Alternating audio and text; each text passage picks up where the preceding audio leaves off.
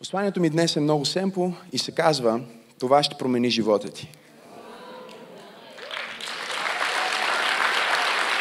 Погледни човек от теб му кажи, внимавай, това ще промени живота ти. Искам да ви говоря днес за няколко неща, които със сигурност ще променят живота ви. Преди две седмици проповядвах в Израел на една конференция, наричат я конвокация, където имаше хора от над 120 държави на едно място. Имаше народни представители, имаше големи бизнесмени, представители на корпорации, хора, които са дошли за да изградят връзки с Израел като економика и като наистина единствената демокрация в Близкия изток. Но всички бяха събрани под общия знаменател на това, че вярват в Бог и че всъщност това, което прави особено нацията на Израел, да се предвижва напред за толкова кратък период, да са постигнали такива невероятни пробиви и да водят света в толкова много направления, те го наричат faith diplomacy или а, дипломация, която е на база вяра. Тоест, а, те са открили, това е от устата директно на говорителя на техния парламент, с който имахме среща, той каза, ние открихме в последните 40 години, че най-важните хора за Израел са тези дипломати на вяра. Хората, които споделят вярата ни, юдео-християнската вяра, и могат на база това да работят с нас за дипломация по света, за мира на Иерусалим, за процъфтяването на економиката на Израел и на страните, които те представляват и за развиването на стратегически взаимоотношения. Така че, докато бях там и проповядвах, се срещах с, през деня с проповедници от различни страни и а, на някои от тях а, те ме възприемат като ментор, въпреки че съм по-млад от тях, просто заради начинът по който Бог ме е благословил а, през годините и начинът по който Бог ме е използвал и в живота им. И седях с няколко от тях и те ме питаха един много интересен въпрос, който ме докосна и днес провокира това послание. Те ме питаха какво промени живота ти и служението ти. Какво беше стратегическото нещо, което а, защото, нали, когато си говориш с човек, който е израснал без баща в най-голямото гето на Балканите, който на 12 години е починал основният човек, който се грижи за него, моята баба, а, който буквално на 15 е станал напълно самостоятелен и две години е живял без ток и без вода, и е трябвало да се справя сам с всички тези неща. В един момент ти говориш с този човек, след като сте били на визита в в, в парламента на Израел, почваш да се чудиш каква е причината. Хората ме питат често, баща ти пастор ли е? Викам, мисля, че не е. нали, ти, ти от какво семейство идваш? От, нали, хората си мислят, че има някаква причина, чисто материално, чисто физически, ти да си човека, който си. Те не разбират, че Бог е с теб. И ако нищо друго не вземеш от тази проповед днес, запиши си го в това в телефона ти, на тетрадката ти, на челото ти, на ръката ти. Бог е с мен. Бог е с мен. Бог е с мен. И Римляни 8 глава казва, ако Бог е с нас, какво значение има кой ще бъде против нас? Никой не може да ни спре. Казах, че никой не може да ни спре по думите на великия, великия поет Диджей Калет. Или ще ни гледаш как печелим, или ще печелиш с нас. Но ние винаги печелим. Защото Бог е с нас. Бог вярва в нас. О, ръкопляскай, като че наистина го вярваш. Бог вярва в теб. Ти казваш, не трябва ли аз да вярвам в Бог? Разбира се. Но не ти повярва в Него, Той повярва в теб. Не ти избра него, той избра теб. Не ти обикна него първи, той обикна теб първи, докато ти беше в греха. Бог винаги е първи, той не може да е втори. Така че когато ти кажеш, Боже, аз вярвам в теб, той казва, е, сори, аз съм първи, аз вярвах преди това. Посланието на апостол Яков разкрива едно от нещата, които споделях на тези проповедници, когато ми зададоха този въпрос. Яков 5 глава, 13 стих казва, страда ли някой сред вас? Що за добър въпрос?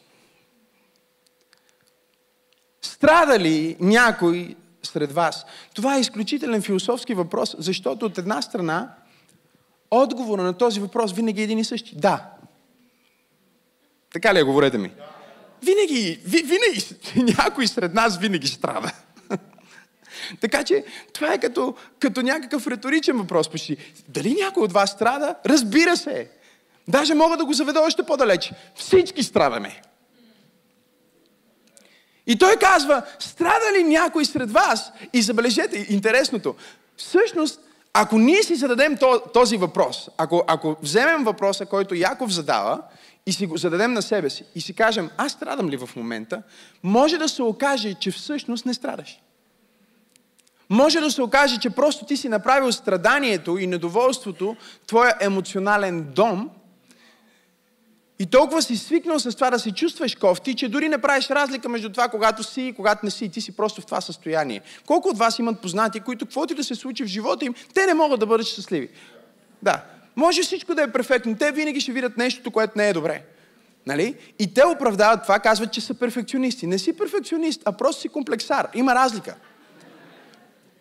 Перфекциониста, перфекциониста, исках да кажа три думи едновременно и просто излезах. Перфекциониста вижда нещо, което не е окей okay, и се залавя за да го промени, нали? А нещастника, проповядвам днес на някои нещастници, които ще спрат да бъдат нещастници.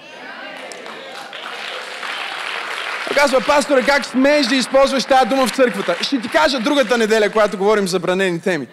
А, нещастник означава човек, който не е щастлив. Не е щастлив. Но ние повече се хващаме за духа на думата, отколкото за съдържанието й. За истината, която ни разкрива, защото много често тази истина ни разкрива, че ние сме такива. Не казах, че ти си нещастник, но ти се почувства зле, когато казах нещастник. Знаеш ли що? Познаеш то, защото се идентифицираш.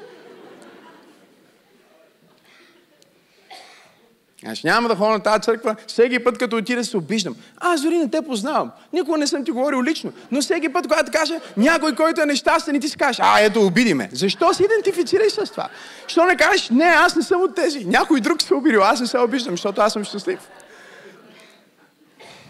Обиждаш се, защото знаеш, че е вярно това, което ти казвам. Не е перфекционизъм, а е нездравословна критичност, която прави животите ни мизерни. Колко от вас може да каже така е. И понякога трябва да си зададем този въпрос. Страдам ли наистина или сам си правя страдания и си измислям страдания и си вкарам в главата някакви мисли, които ме карат да страдам? Научно доказано е, че хора, които са духовно извис, извисени, без значение дали е а, защото са монаси в, в някоя християнска църква и са практикували много молитва или дори от някоя друга религия, но са практикували много медитация, усещат болката по различен начин от нормалния човек. Това е доказано, между другото. Те усещат болката като много по-малка болка от болката, която, примерно, един средностатистически човек би усетил. Христо, ако дойде за тази иллюстрация, виждам, че си води записки, но нека ти създам малко болка, така и така днес.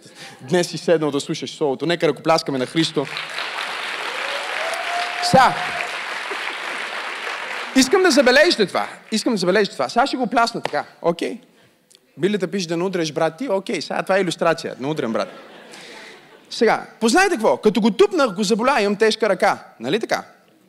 Заболя го, но в повечето случаи, повечето хора ги боли повече от реалната физическа болка, която изпитват, защото болката продължава в главата им. Тоест, той не е усетил болка само при контакта на ръката ми с неговия гръб. Той усеща болката от спомена. Не знам дали сте тук днес. всъщност, след малко той нищо няма да усеща. Нали сега, може би даже не е болка, е парене. Страда ли някой от вас? Може би е парене, може би не е истинско страдане. Просто ти е топ. Загряхте. Ми да, аз отивам понякога на масаж и знаеш колко силно ме тупа моя масажист. Един здрав, голям, двуметров брат, като, като ме хване и направо... Да, някой би си помислил, че това е болка. Аз не го приемам като болка, не го приемам като страдание. Много ми е добре.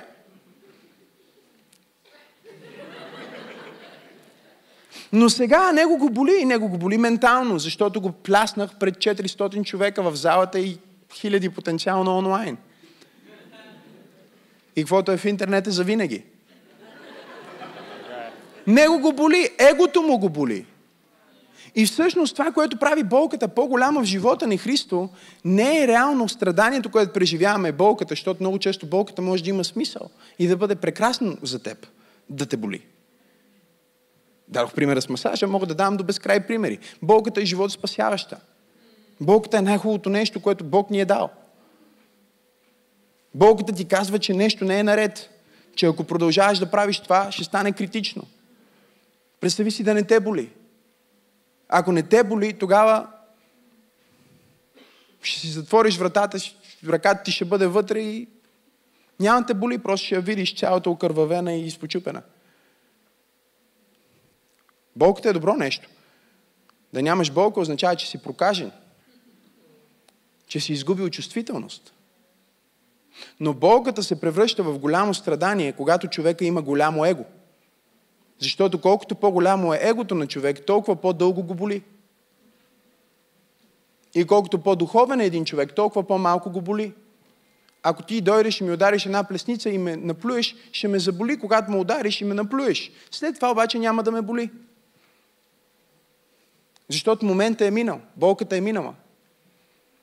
Но за повечето хора болката е много по-голяма, защото те преувеличават своето страдание. Как го преувеличават? Страда ли някой сред вас? Нека се оплаква. Това ли е което пише? Но това е което ние правим. Страда ли някой сред вас? Нека каже на фризьора си. Това ли е което пише? Но това е което правим. Страда ли някой сред вас? Нека да си го качи на стената във Фейсбук. Страда ли някой сред вас? Нека да каже на всичките си приятели. Страда ли някой сред вас? Нека да реве. Страда ли някой сред вас? Нека да пропусне служба тази неделя, защото го е болял кръста, примерно. Или защото нещо не е било окей okay в живота му. Нека да, нека да се отдалечи от Бог, защото страда. Това ли е, което пише? Говорете ми. Казва, страда ли някой сред вас? Нека се моли. Разрешението за твоето страдание, според Бог, е молитвата. Молитвата е разговор с Бог, в който ти споделяш на Бог твоите мисли, кажи мисли, твоите чувства, кажи чувства, и твоите намерения, кажи намерения. Но тъй като е разговор, не е монолог, а е диалог, след като си се помолил и си споделил на Бог за твоите проблеми, трябва да се научиш да, да казваш накрая, а ти сега какво казваш за това? И да мъкнеш. Това е трудно, нали? Да затвориш голямата си уста и просто да слушаш. Защото Бог ще ти отговори в повечето случаи. Той ще ти отговори в мислите ти, Той ще ти отговори в чувствата ти, Той ще ти отговори за намеренията ти, той ще отговори чрез хора. Тази сутрин нещо тежеше на сърцето ми. Събудих се с тази тежест. Казах си, Господи, защо се чувствам така? Страдам ли наистина заради това? Или си въобразявам? Мисля ли го твърде много? Защото понякога ние сме в болка, не защото ни боли, а защото мислим за болката. Ние мислим за бъдещата болка, потенциалната болка. Това, между другото, се нарича страх. Когато ти погледнеш към твоето бъдеще и видиш всички неща, които може да не се случат добре, това те прави мизерен, това те прави нещастен, това те прави да страдаш. Болите Предварително. Болите от нещо, което не се е сбъднало. Болите от нещо, което дори може да не се случи. Само мисълта, че жена ти може да те напусне, означава, че ще заболи. Но защо мислиш така? Само мисълта, че това начинание може да се провали, може да те вкара в притеснение, и в депресия, и в паника таки. Но защо мислиш така? Защо да не мислиш, че пък може да успее, може да се получи, може да стане много добре? Мислите ти се обновяват чрез Библията, но също така мислите ти се обновяват чрез молитва. И когато ти се молиш, Бог взема твоите мисли и ги сменя със своите мисли. И ако се чудиш понякога, след като си се помолил и си поговорил с Бог, как така изведнъж си почел да мислиш напълно различно за ситуацията? Библията казва, че всеки път, когато ти се молиш, ти сваляш небесния ум в твоя ум. Ти се синхронизираш с Божията воля. Ти влизаш в синк с небесните планове. Ти казваш да на това, което Бог има за теб. Изведнъж това, което съществува в твоя iCloud на небето, се пренася в твоя девайс на земята. Трябва да се свържеш, за да се прехвърли. Разбирате ли, понякога а, аз си водя записки на, на телефона ми, понякога си водя записки на таблета ми, понякога си водя записки на компютъра. Получавам идеи. Разбирате ли? Докато съм във фитнеса или докато съм, събуждам се и получавам някаква идея и е важно да си я запиша. Може да е идея за бизнес, може да е идея за проповед, може да е просто някаква красива мисъл, която ми е дошла. Защо да я остава да си тръгне? Защо да не нямам права вечна? Защо да не я притежавам? И си ги записвам тия неща. Е така, ако влезете в записките ми е пълно е с всякакви неща, си записвам. И много често, когато искам да намеря нещо, забележете, в примерно таблета ми не мога да го намеря. Защото още не се е синкнал с телефона ми и това, което е на телефона ми, още не се е прехвърлило от облака в таблета. Така че аз го имам на едно място, но го нямам на друго място. И Библията ни казва, вие сте седнали в Христос в небесни места. Далеч над всяко началство и всяка власт. И тук е нашето предизвикателство, че ние сме на две места буквално.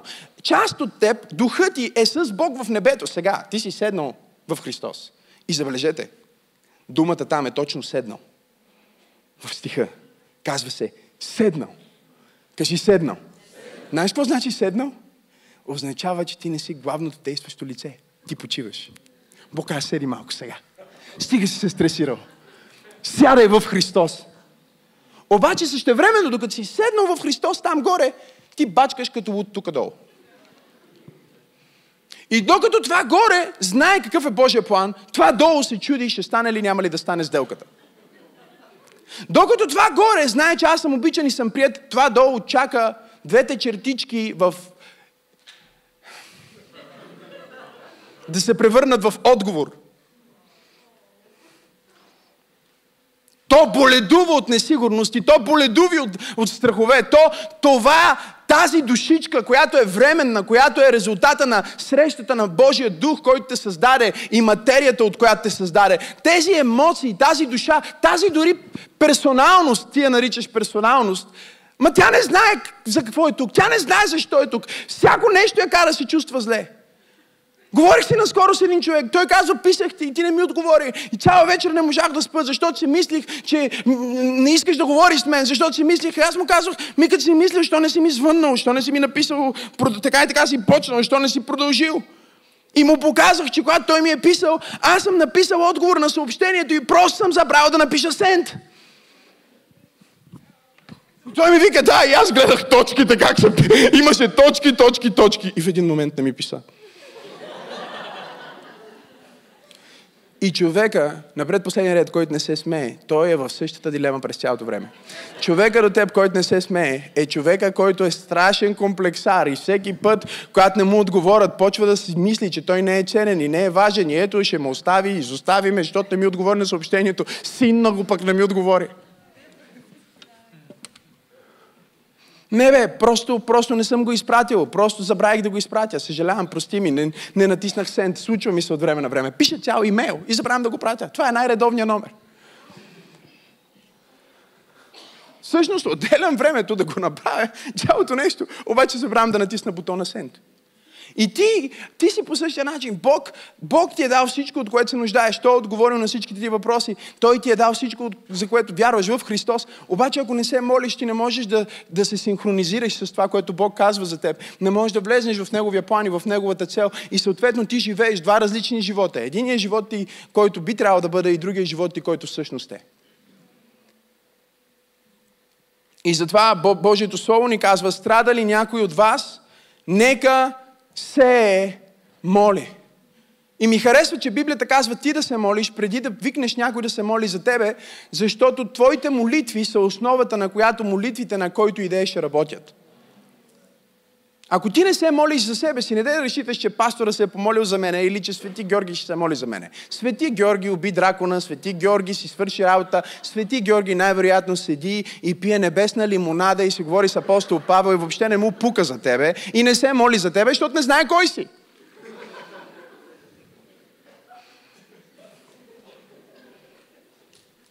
За всички християни, които флиртуват с тъпи православни идеи, няма никой, който се моли за теб на небето.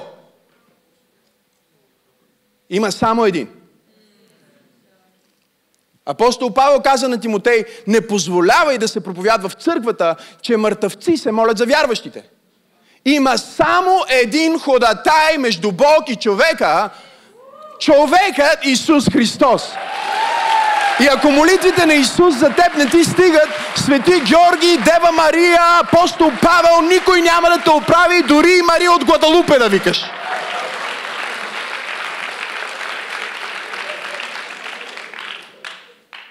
Защото Мария не те чува, разбираш? Просто не те чува. Тя не е все знаеща, все можеща и все присъстваща. Но Исус Христос е все знаеш, Той е все можеш, Той е все присъстваш посредством Святия Дух и всеки път, когато ти се молиш, Той те чува. Дори когато се молиш на ум, Той те чува. Дори когато се молиш с неправилна молитва, Той те чува. И когато си някъде, където нямаш никакъв обхват, Бог те чува.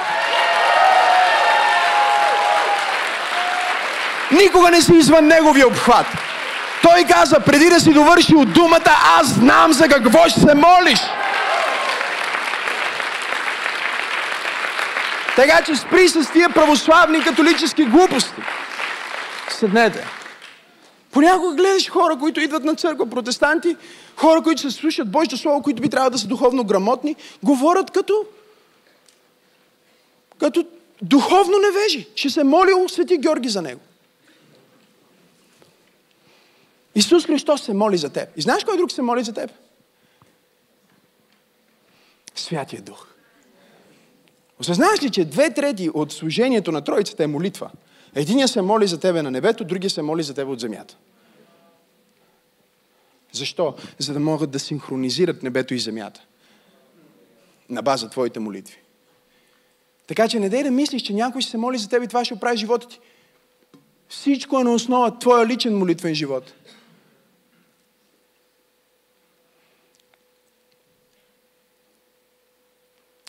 Разказвах на тия проповедници как започнах да се моля. Всеки петък, цяла вечер, за повече от две години, всеки ден, поне един час. Два часа, три часа, някои дни, 8 часа, някои седмици, цяла седмица. Някой казва, това е радикално, откачено и какви ли не терминологии можеш да използваш. Аз не казвам, че трябва да правиш това по същия начин. Но ако ме питаш какво ще промени живота ти, аз ти казвам, молитвата ще промени живота ти. Света го е открил, науката го е открила.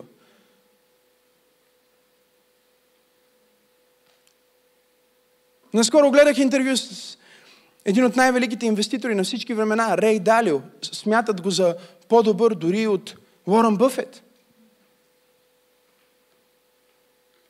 И го питат, господин Далио, кое е най-ключовото нещо във вашия живот, което ви прави успешен? И той каза, без съмнение, това е, че медитирам всеки ден.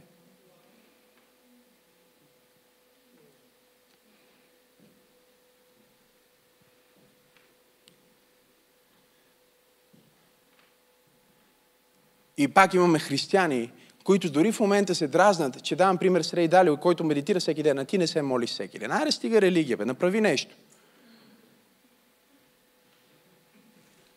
Когато хората в света използват нашите инструменти и им сменят терминологията, за да ги направят по-прияти от света, защото това е.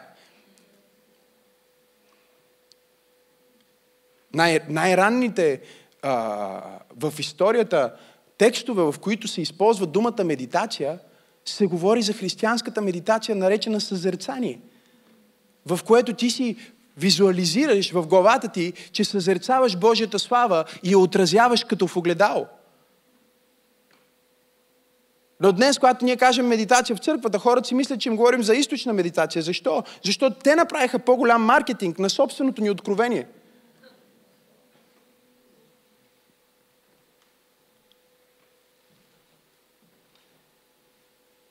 Стана тихо в тази католическа катакомба. Дали съм в правната служба?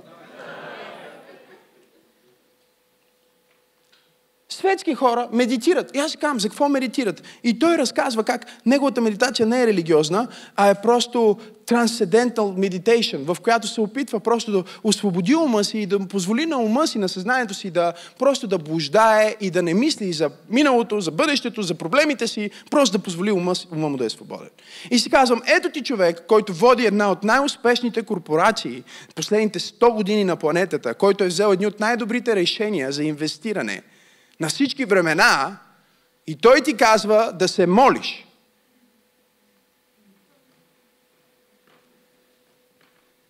Но не, ние предпочитаме да отидем от отчето да се помоли за нас. Защо? Защото даже отчето ще забрани ти да се моли за себе си. Кой си ти да се молиш? Трябва да, дадеш, да отидеш да му дадеш 30 лева, той да се помоли за тебе.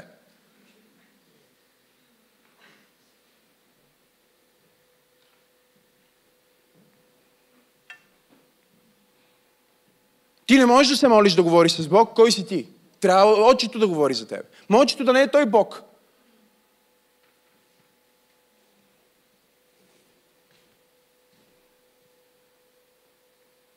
Или пък казваш, аз ще отида пастор Максим да се моли за мен. Същата тъпа религиозна глупост.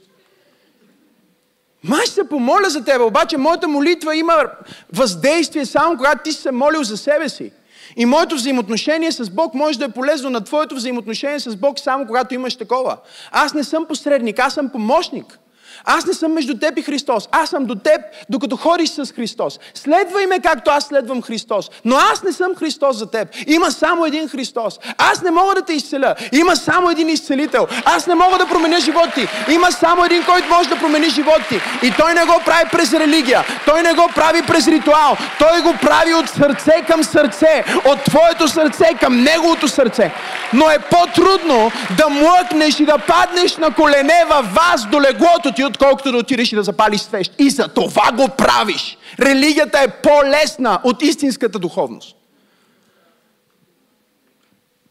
Религията е като фастфуд за духа ти. Защото ако трябва да седнеш във вас, да сготвиш хубаво, ще трябва да измиеш нещата, ще трябва да ги нарежеш, да ги сготвиш, после и чини ще ми е след това. Но ако минеш просто през хепи, Бог да благослови хепи, между другото. Нямам никакъв проблем с хепи. Ако минеш просто през хепи и си го вземеш в кутийка с пластмасова лъжичка и пластмасова виличка и салфетка и всичко и просто си го отваряш и го консумираш и после го хвърляш в кофата, защото не е твое да го измиеш. Това е религията. Религията ти казва, ела пали свеща, появи се два пъти в годината и затова казвай, че си християнин, защото като си бил бебе, преди дори да можеш да го осъзнаеш, някой те е полял с вода и затова ти ще отидеш на небето. Да, ама не! Исус не те призовава към религия, Той те призовава към взаимоотношение. Той не те призовава към ритуал, Той те призовава към истинска духовност, която не е само ВИК, Велик ден и коледа християнство, а е всеки Божий ден. Христос в теб е надеждата на славата. Това което Библията казва. Аз го потвърждавам. Drop the mic. Това е. По-лесно е да бъдеш религиозен, отколкото да бъдеш духовен. Що религията се занимава с лесните неща. Духовното поставя отговорността върху теб. Не върху църквата, не върху пастора, не върху попа. Духовното предполага, че ти четеш твоята Библия за себе си и когато отидеш в която и да е църква, без значение католическа, православна, протестантска, може да сравниш това, което чуваш с това, което пише. Ма за да можеш да го сравниш, трябва да си го прочел поне веднъж.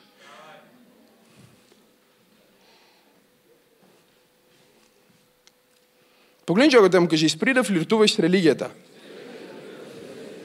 ще те изнасили и ще те остави празен. Айде сега пляскай, това е забранена тема. Пляскай! Пляскай като че е истина. Това е което религията прави. Но Исус Христос идва и Той живее в сърцето ти и Той е като всяко друго истинско нещо в живота. Изисква се нещо от теб, за да стане.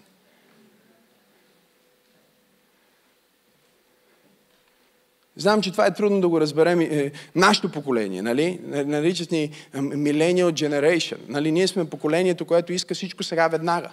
Искаш филм, отваряш Netflix, имаш един милион избора.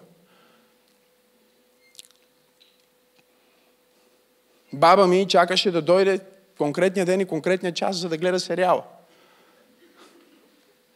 Ти искаш да гледаш сериал, просто включваш и готово, пускаш го. Даже някои хора не гледат сериал, когато излиза, за да могат да се съберат повече серии и да гледат цяла вечер.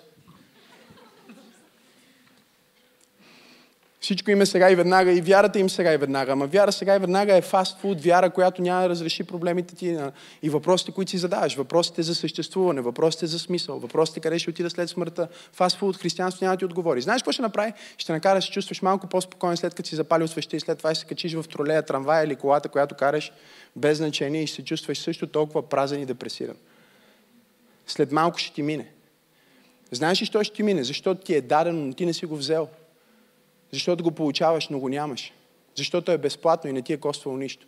Не си вложил духът си и сърцето си в това. И тази сутрин се събудих с тежест на, на гърдите си.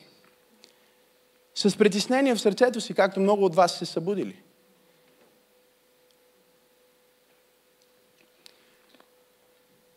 И се помолих. И се почувствах по-добре. Не веднага, но след малко. И като се молих и получих съобщение от една жена, казва се Хайди Бейкър, и тя ми каза, Максим, знаеш ли, не знам защо, но тази сутрин се моля за теб, искам да знаеш, че те обичам, ти си голямата работа.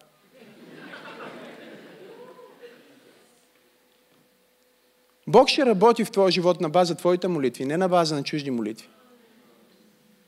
Чуждите молитви стават добавена стойност, която наистина има много голяма сила и след малко ще ви го покажа. Но само ако ти имаш твой молитвен живот. Даже ги споменава по-късно, когато вече ти не можеш да се молиш за себе си. Казва, весел ли е някой, нека отиде на дискотека. Така ли пише? Не. Весел ли е някой, нека да се напие, за да му стане още по-весел. Така ли пише? Говорете ми, хайде. Да. Но така правят някои хора. После се чувстват, че са по-депресирани и по-празни от преди това. Весел ли е някой? Нека възпява Бога. Някой идва на църква, му трудно да пее в песните, не е свикнал, стила не му харесва. Малко не, не нали, друго си е да е чалгичка.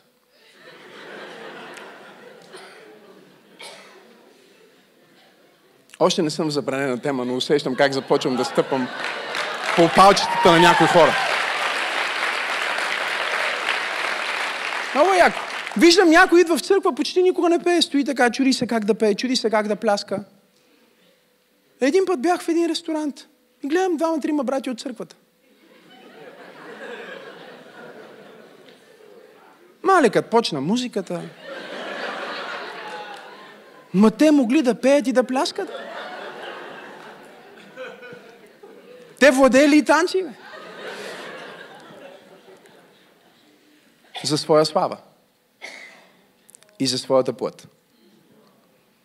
И аз не казвам, че има нещо лошо в танците и веселбата, но ако ти не си танцувал никога за Господ и не си пял никога за Господ, казвам ти, не дей да си даваш това хваление на себе си, защото славата убива. Имаме хора, които са славни и известни и те ще ти кажат колко тежи славата. Но хората флиртуват със славата и им е трудно да дадат славата на Бог. Трудно им е да пляскат в църква, трудно им е да пеят в църква. Ако им пуснем няко малко гръцко, почват да пеят. Даже не знаят гръцки, но знаят думите.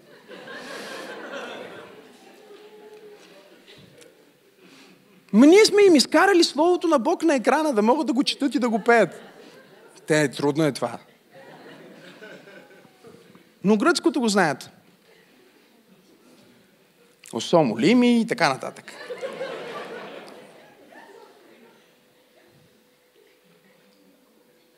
Имам един роднина, знае всички гръцки песни, перфектно, с акцент. Един ден ми стана интересно, викам, ти гръцки говориш? И вика, не, Макс, въобще. И викам, как така ти знаеш перфектно? Е, ми вика, слушам, знам.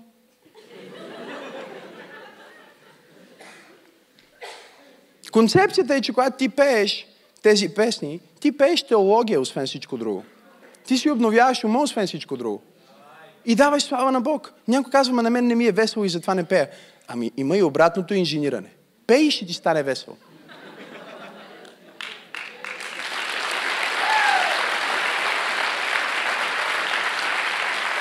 Харесва ми собственото ми получение, ще го слушам цяла седмица, защото наистина е добро. От Бог е. Харесва ми. Хората си мислят, че това е концерт. Не е концерт, ние пеем на Бог. Не си ли чул текста? Прочети му, ако можеш, малко. Пеем на Бог, пеем за Бог, защото го хвалим. Весел ли е някой от вас, нека отиде на църква да хвали Бог. Не да се надруса, не да се напие, не да ходи да си харчи парите за глупости. Ако не можеш да се веселиш с Бог, нямаш право да се веселиш в света. Веселието в света ще те убие, ако не си се веселил с Бог. Можеш да се веселиш в света само ако си бил весел с Бог, защото иначе не знаеш какво значи истинско щастие. В света щастието винаги има причина. С Бог няма нужда от причина да бъдеш щастлив. Просто си. Преди да си изкарал един милион, преди да си проповядвал, преди да си известен, можеш да бъдеш напълно щастлив, защото си обичан от Създателя на световете.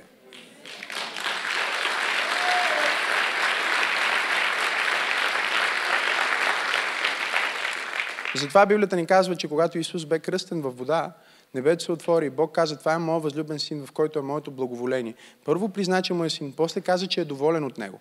Нека да ви обясня нещо. Исус не беше проповядвал нито една проповед. Никой не знаеше кой е той, освен хората, които го познаха като дърводелец. Никой не смяташе, че той е Божия син. Той не беше изцелил нито един болен, не беше възкресил никой от мъртвите, не беше направил нищо свързано с неговото служение и призив на земята. И Бог му каза, аз съм доволен от тебе и те обичам.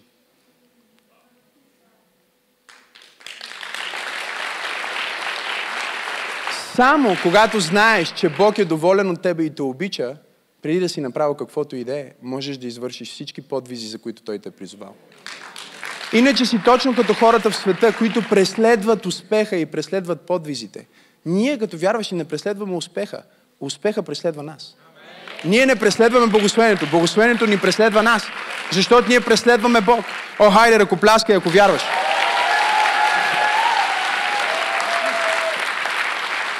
Кажи, молитвата ме синхронизира с Бог. И след това продължава този пасаж, искам да го прочетете вкъщи, но само ще ви прочита малко, преди да мина към следващото. Казва, ако някой вече е толкова болен, че не може да става, нека тогава да викне църковното предстоятелство, църковните служители, стария превод казва църковните презвитери. Викаш пастирите и лидерите от църквата, когато не можеш да станеш, да отидеш на църква. Това е което Библията учи. Но скоро говорих с една сестра, викам, не те видях в неделя. Тя вика, как пък не ме видя? Аз викам, виж, аз съм истински пастир. В, в Бургас бях сега ония ден. И казвам на едно момиче, ти не беше в неделя на църква. И тя казва, пастор, откъде знаеш? Кой ти каза? Викам, няма нужда да ми казва някой, аз не те видях. Тя ми казва, ма има 400 човека вътре. И аз викам, да, ама аз видях, че ти не си там.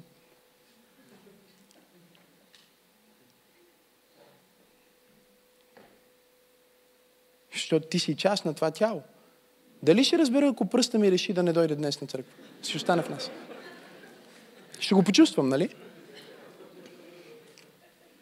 Да говорих с една друга, тя казва, много ме болеше главата и затова не дойдох неделя на църква. Си казах, не, не, това не е причина да не дойдеш на църква. Всъщност идваш на църква и главата ти минава, като дойдеш на църква. Стоиш вкъщи и главата почва да те цепи още повече. Като някой от вас, които гледат онлайн днес. Не мога да ви обясня, не е същото. Ма има много работа. Еми добре, супер. Значи работата ти е Бог. Покланяй се на Бога на твоята работа. Библията го нарича фараон. Работохолизма е фараон. Забраните теми почеха от днес. Окей, okay, и казва след това. Казва да извика църковните презвители, за да го помажат и да се молят над него. Да го помажат с елей в името на Господа, не в името на Свети Георги. Погледни човек от тебе пак, кажи му, спри да флиртуваш с религията. Ще те изнасили. И ще те остави празен. Кажи му и мито няма да ти помогне, никой няма да ти помогне.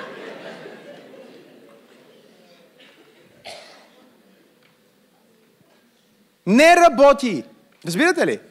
Той казва, молете се в името на Свети Георги ли казва, или на Дева Мария. Хайде, говорете ми.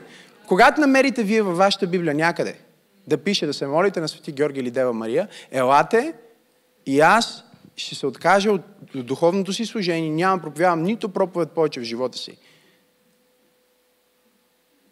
Библията пише да не говорим с мъртъвци. И да не ги зовем в никакъв случай.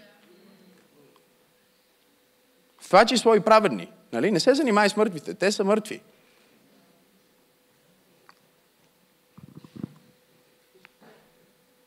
И казва, когато забележете, е помазан се лей в името на Господа, молитвата с вяра. С други думи, има молитви, които не работят, защото хората, които се молят, нямат вяра. Но няма молитви, които не работят, ако човека, който се моли, има вяра. Горивото на молитвата е вяра. И казва, молитвата с вяра ще изцели болния. И пак не казва, пастора ще изцели болния. Не казва Свети Георги ще изцели болния. Не казва Попа ще изцели болния. Кое ще го изцели? Самата молитва. Погледни човека, те му кажи, молитвата лекува. Молитвата лекува. Пробвай. Пробвай днес, когато си лягаш вечерта, просто кажи някои думи на Господ, поговори с Него и виж как ще лекува. Довери ми се, правил го от 15 години това нещо. Просто когато си лягаш вечер, кажи, Господи, беше ужасен ден, направо писна ми от този живот, искам да си отнема живота. Каквото искаш му кажи. Смисъл, каквото и да ти е в главата. Не дай да се опитваш да му казваш нещо, което не ти е в главата, защото той знае какво ти е в главата. Кажи му ги нещата и, и виж колко по-добре ще се почувстваш. Може да не е веднага, може да е след малко, но виж колко по-добре ще се почувстваш. Ще се събудиш на другия ден и си кажеш, хей, какво става с мен? И се седиш. Вчера, докато се молих, Бог ме излекува. И любимата ми част е, ако е сторил грехове, ще му се простят. Докато се молиш, Бог прощава греховете ти.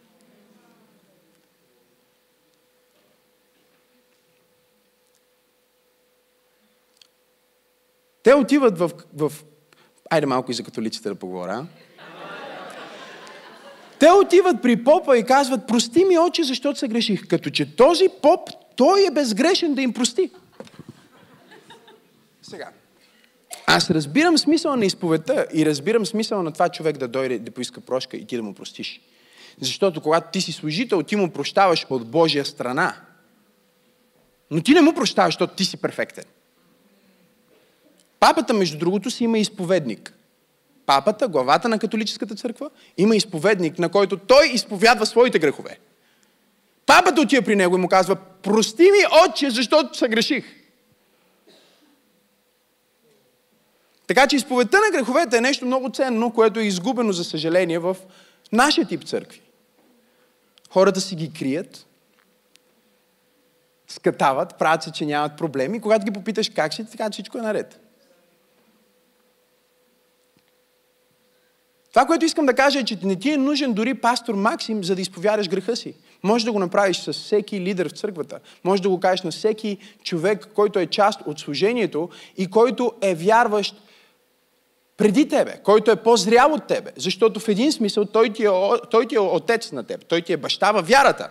Знам, че ни е трудно да ги разбираме тези неща и ние не искаме дори да казваме на, на хората духовни бащи, защото ние като протестанти имаме болестта на гордостта. Мога ли да кажа за протестантите малко? Поне да е честно, нали? Защото всички църкви имаме грешки.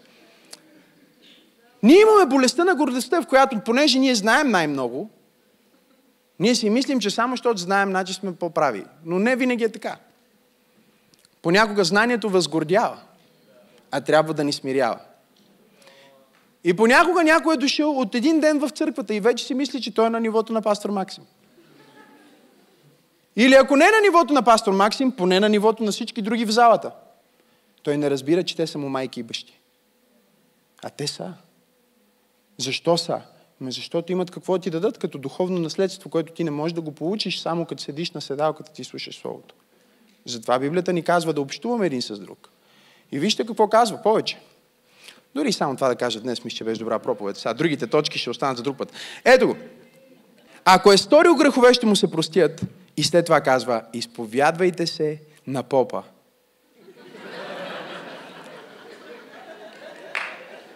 Не, аз се опитвам да разбера, що се смеете. В смисъл, опитвам се да, опитвам се да вникна, защо правиме някои неща, които въобще нямат смисъл в Библията. Изповядай се на пастора.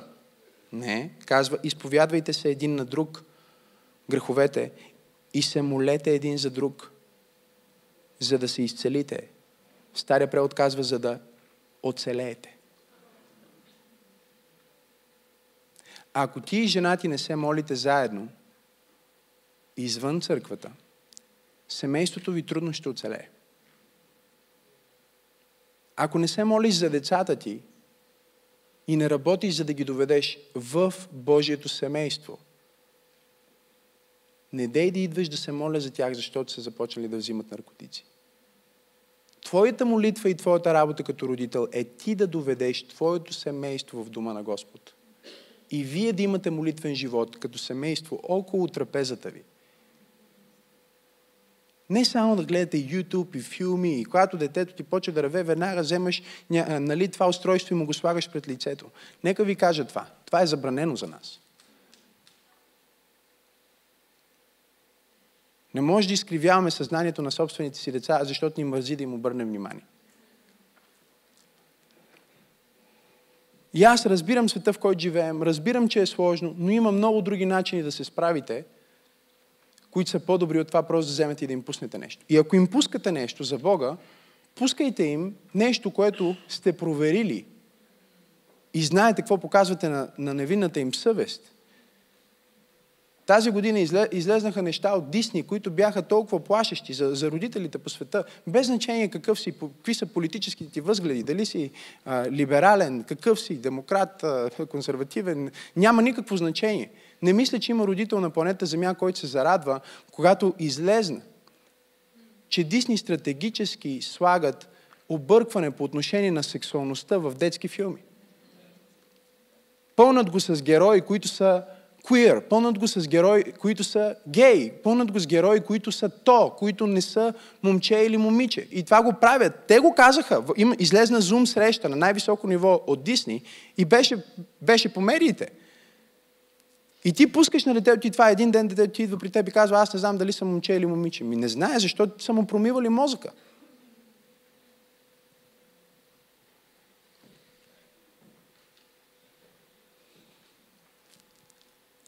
Сега, когато аз казах, това ще промени живота ти, половината зала си мислиха, че сега ще им кажа нещо супер лесно, което ще им промени живота. Като че ли е сега отивам в Макдоналдс, си купувам един бургер и ми е променен живота. Еми няма да стане така.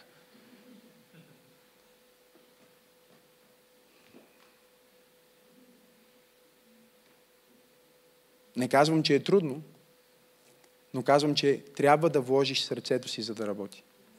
Ако ти не вложиш сърцето си в това семейството ти да спаси, ако ти не вложиш сърцето ти в това децата ти да израстват в здравословна среда,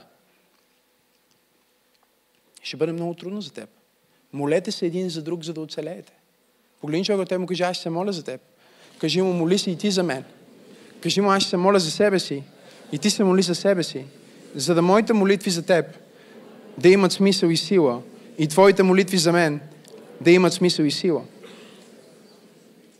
И казва, изповядайте греховете си и ще оцелеете, и ще оздравеете. И след това казва, голяма сила има в усърдната молитва на праведника. Илия беше човек като вас, точно като нас. И той отправи молитва да няма дъжд и не валя дъжд на земята за 3 години и 6 месеца. После пак се помоли и небето даде дъжд и земята принесе своя плод. Кажи, молитвата има плод. Искам да забележите това уникално нещо. Когато той се моли да се затвори небето, ние знаем, той се помоли един път и небето се затвори. Но когато се моли да се отвори небето, трябваше да се моли девет пъти, за да се отвори.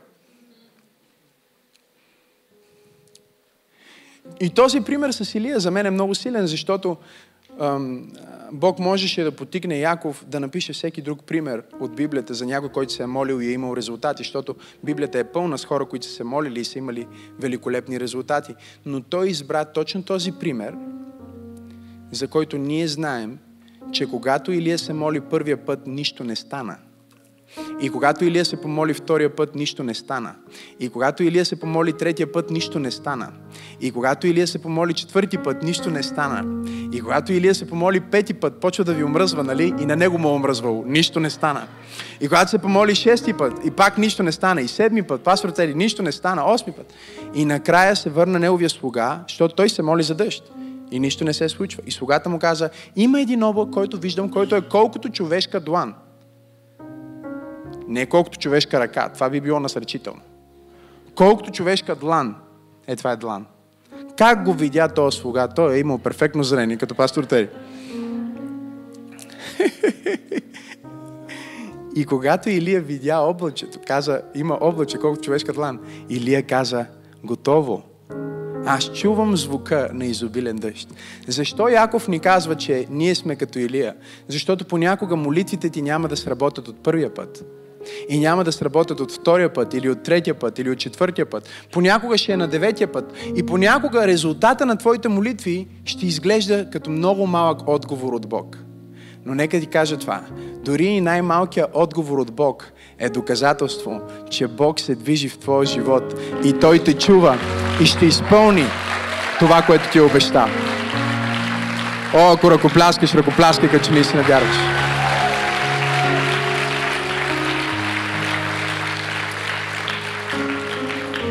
И говорих с тия млади проповедници и им казах, не се молете за проповеди. Не се молете за възможности. Молете се да познавате Бог.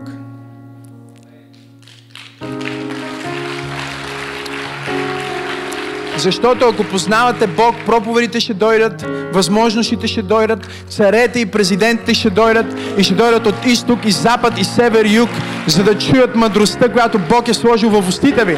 Мъдрост, която идва само с молитва. Мъдрост, която идва само с познаване. Мъдрост, която идва само когато си бил на колене пред Бог и си чул Неговия глас в твоето съзнание, който е променил твоя начин на мислене. Ако ръкопляскаш, ръкопляскай, като че вярваш.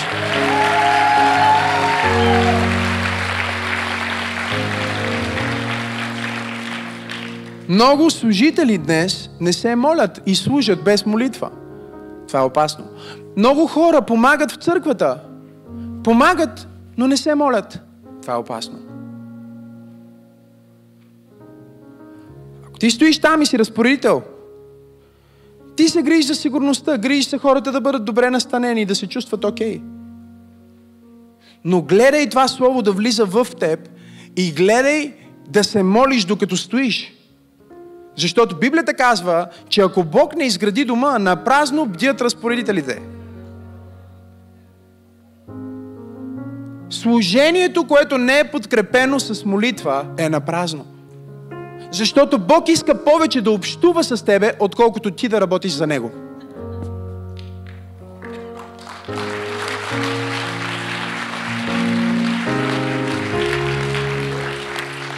Бог го касае повече да си говори с тебе, отколкото ти да работиш за Него. Но ние сме толкова ориентирани към дела, че понякога забравяме, че живеем под завет на благодат. Че Бог е вече направил всичко. Че с или без нас Той ще изпълни своя план. И е привилегия за нас да участваме в Неговия план. Но единственият начин да участваме е първо да започнем с молитва. Това е посвещение. Това ще промени живота ти. И всяко друго нещо, което мога да кажа, което промени живота ми, било то полагането на ръце, за което преподавах в, в сряда в библейското ни училище, или даването. Даването, за което говорим цяла седмица, това е едно от нещата, които най-много е променило живота ми. Прочетох този стих, че Христос осиромаша, за да се обогатим в Него. И още живеех без ток и без вода. И аз осъзнах, че съм богат. Защото богат няма нищо общо с твоята банкова сметка. Богат има общо с твоя начин на мислене. И с начина по който ти виждаш себе си. И аз осъзнах, ако Бог казва, че аз съм богат, значи съм богат. Нямам ток, но съм богат. Нямам много пари, но съм богат. Аз съм богат, защото Бог казва, че съм богат. И сега е време само на синхронизация на това, което съм в небето, да стане и на земята. Но това минава през даване. Кажи, минава през даване. Защото какво прави богатия човек? Той иска да получи или иска да даде? Иска да даде, защото е много богат. И хората в църквите не дават, но в повечето църкви, не говоря за нашата църква, хората в църквите не дават, не са щедри, защото те мислят, че са бедни и дават за да получат. А ние не даваме за да получим, а даваме защото вече сме получили. Защото сме осъзнали, че сме богати.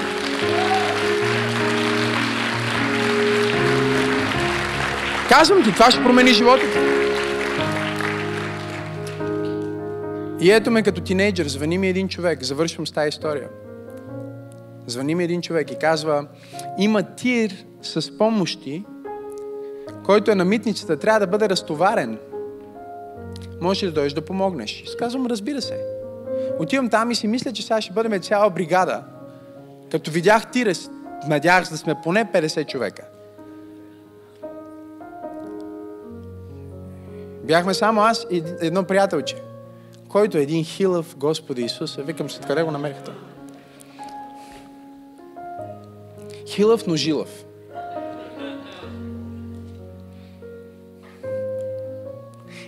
И с него цял ден, от сутринта до вечерта, разтоварваме кашони, подаръци за, за, за хора в нужда, за, за нуждаещите се.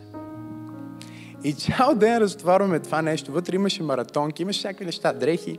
И, и накрая той ни събра човека, който организира цялото нещо. И казва, момчета, вие работихте цял ден.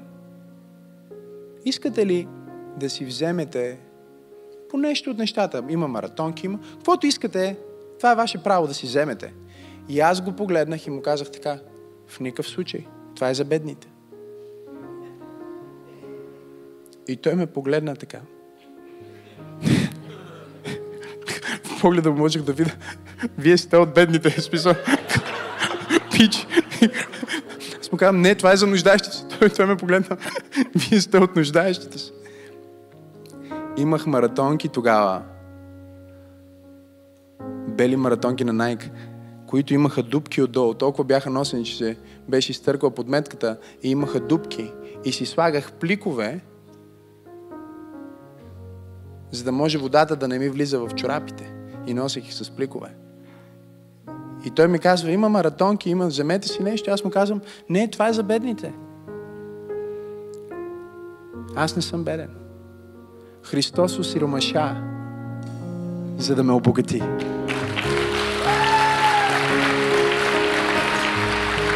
О, хайде хора! Кажи даване. Само един богат човек може да дава. И нека ти кажа нещо.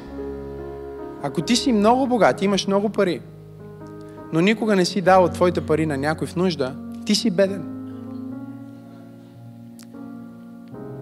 Ако ти седиш в момента в скъпото ти жилище, на мраморната ти маса и ядеш от скъпата ти храна и ме гледаш на скъпия ти телевизор, но никога не си сложил храна на нечия чужда маса и не си купил маса на някой, който няма и не си сложил телевизор в дома на някой друг, ти си беден и си окаян. И ако ти ме гледаш и живееш в едностайен апартамент, ядеш хляб с най-ефтината лютеница възможна и кремвирши.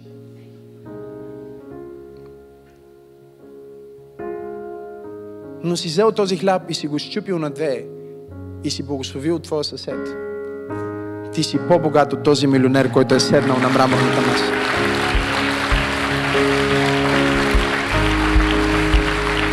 Си толкова богат, колкото си щедър. Ти си толкова богат, колкото си дал.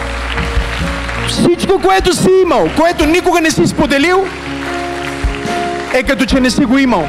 И всичко, което си имал, което си дал, ти наистина си го притежавал и Бог го умножил чрез теб, защото ръцете ти са били благословени.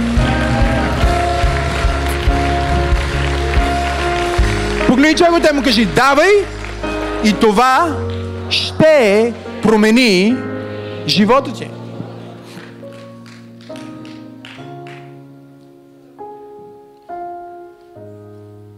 Една от проповедите в забранената тема ще бъде как забогатях. Проповед за пари. Ще бъде много интересно.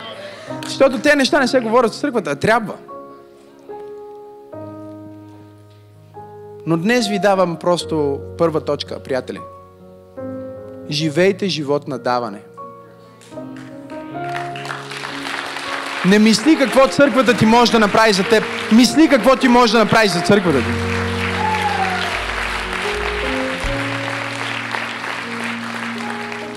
И знам, че в момента аз давам финансов пример, но нека да го вземем от всяка друга възможна гледна точка. Искате ли? Какво ще стане с брака ти, ако спреш да казваш на жена ти какво ти искаш и какво тя трябва да ти даде? Ако ти спреш да казваш на мъжа ти се, защо не си доволна и какво той трябва да направи за теб, какво не ти е дал, какво не ти, какво очакваш ти от него, представи си какво ще стане с твоя брак, ако ти погледнеш твоя партньор и му кажеш, аз искам да ти дам. Какво мога да ти дам? Какво мога да направя, за да те направя по-щастлив? Какво мога да направя, за да те направя по-доволен от живота и от семейството, което сме създали? Това ще бъде революция за твоите взаимоотношения. Семейството не е вземане, семейството е даване. Живота не е вземане, живота е даване. Бизнеса, готови ли сте? Не е вземане, а е даване. Не казва, чакай малко, бизнесът е там за да правим пари. Преди да правим пари, трябва да отговорим какво даваме на хората. Какъв е смисъла на този човек да си купи точно твоя продукт, а не нечи друг? Ако ти си му дал повече стойност, той ще бъде готов да ти даде повече.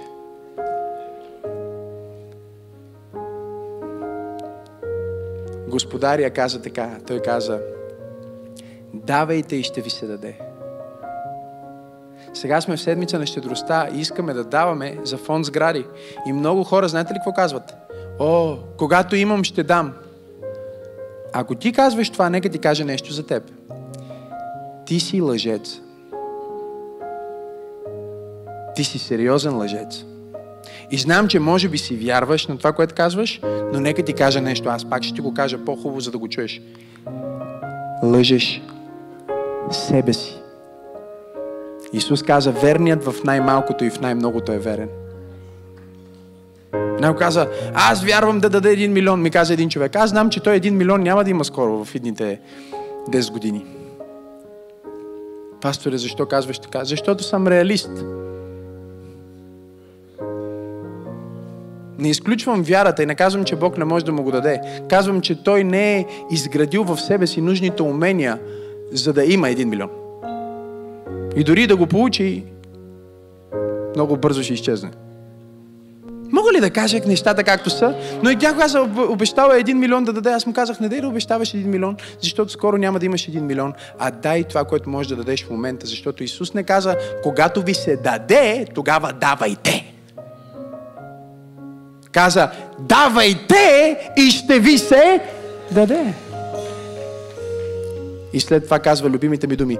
Добра мярка, стърсена и препълнена, хората ще ви дадат в скута ви.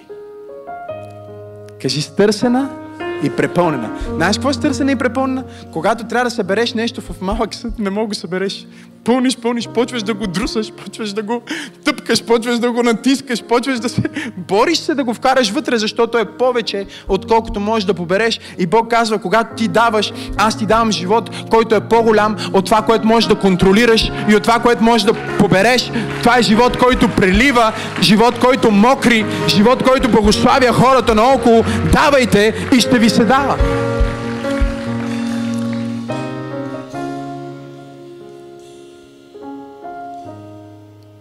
Аз съм срещал хора, които имат много пари и са много бедни. И съм срещал хора, които нямат много, много пари, даже нямат пари и са много богати. Ние мерим като вярващи богатството по различен начин. Ние не го смятаме богатство по финансови активи. Ние го смятаме богатство по добри дела. Аз съм богат, защото съм променил живота и съм благословил живота на хиляди по хиляди хора. Не защото имам милиони активи. Ако имам милиони активи, това е само инструмента за моето богатство. Но не е самото богатство. Знаеш ли, можеш да отнемеш на един човек ресурсите, но не можеш да му отнемеш сърцето. Аз познавам такива хора. Имам познати, които винаги са били много даващи и минават през различни етапи в живота. Познавам една дама, първо нямаше, после по стечение на живота и работата и Бог я благослови много. Ама много, като казвам много. И аз я виждах как дава, когато нямаше и как дава, когато имаше. И даваше, когато нямаше, и даваше, когато имаше, което е трудно. Повечето хора забравят как са станали благословени и почват да използват ресурсите си не по предназначение. Но тя беше изключение. Но така или иначе живота й се стече по такъв начин,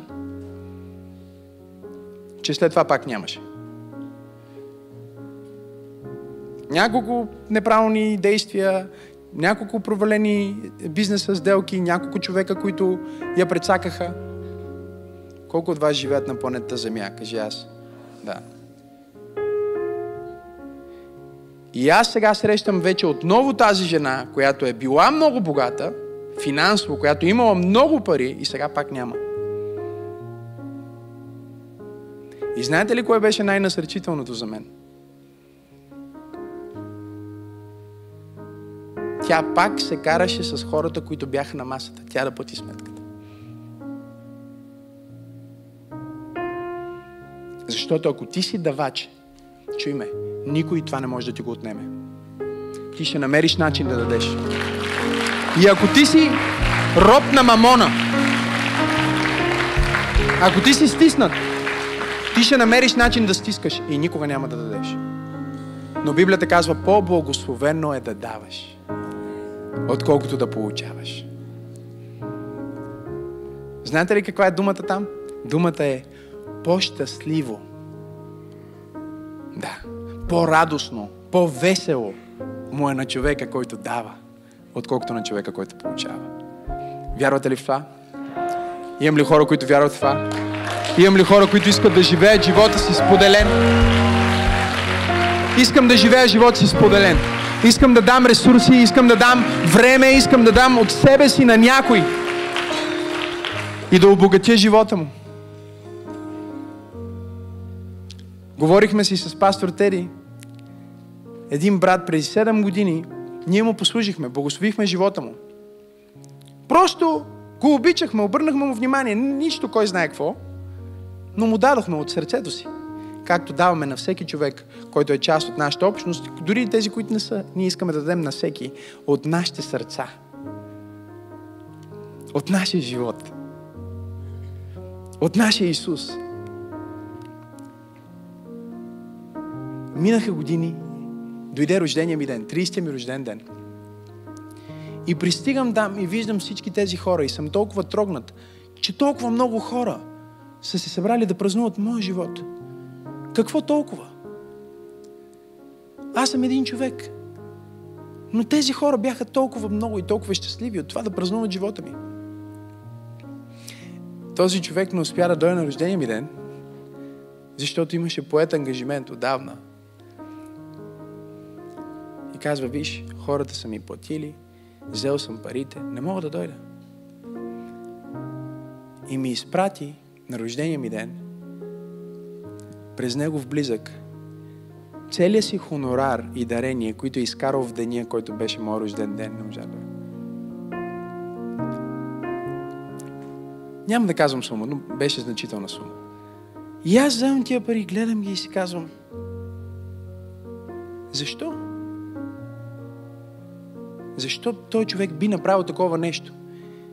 Или пък си мисля, анализирам и си мисля, един страничен човек, който не знае нищо и просто вижда това, си казва, защо па на този Максим? Ще ми завижда, разбираш? Ще каже, ей, то мазен, годен, как? Си на него, защо му дават на него? Откъде на къде той ще се... Е.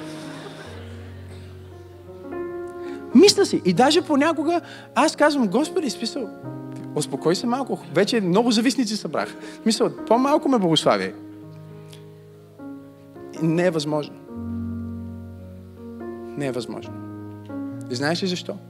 Защото когато си дал на някой от живота си и не си мислил какво ще получиш, тук е, тук е, тук е ключа от бараката, тук е, тук, е, тук е тайната на тайните на даването. Защото много хора дават, за да получат. Много хора дават, за да им се даде. Много хора дават, за да някой да им обърне внимание или да каже името им, или да им ръкопляска публично.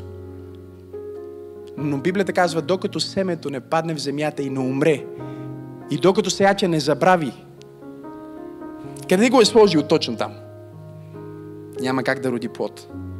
И чуйте сега, когато ние правим неща, когато ние даваме, е важно да не го правим с интерес, да не го правим за да получим, да не го правим за контрол, но да го правим от сърце и безвъзмезно.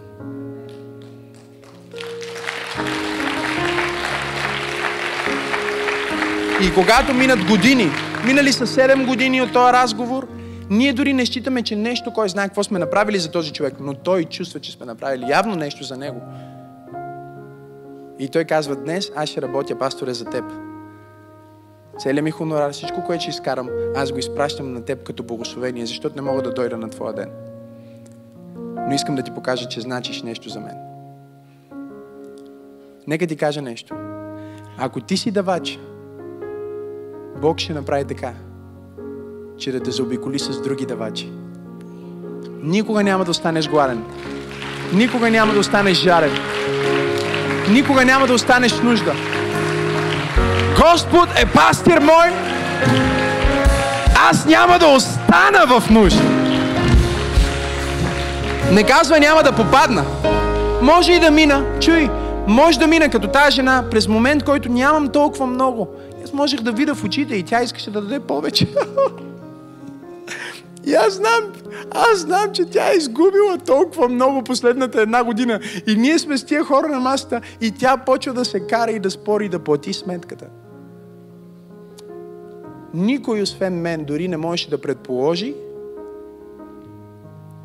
че в момента тя има най- най-малко пари на масата. Виждали ли сте богати хора? Те са си богати, дори да не носят нещо, което ги прави да изглеждат така. Тази жена излъчва богатство, разбирате ли? Никой на масата дори не може да предположи, че тя има най-малко пари в чантата си от всички нас. Най-малко пари в сметката си от всички нас. Защото тя спори да ни плати сметката, като че тя е богата. Знаете ли защо? Защото тя е получила откровение. Моето богатство е от Бог. И Той е винаги там, докато имам сърце на даване. Моето богатство е от Бог и Той е винаги там, докато имам сърце на даване. Последен път обаче искам да извикаш. Моето богатство е от Бог и То е там, докато имам сърце да давам. О, ръкопляскай, ако вярваш. Хайде! On!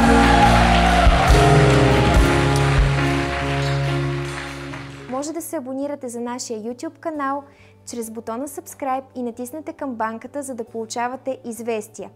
Също така, ако Църква Пробуждане е благословение за вас, може да ни подкрепите финансово чрез бутона Дари. Благодарим ви!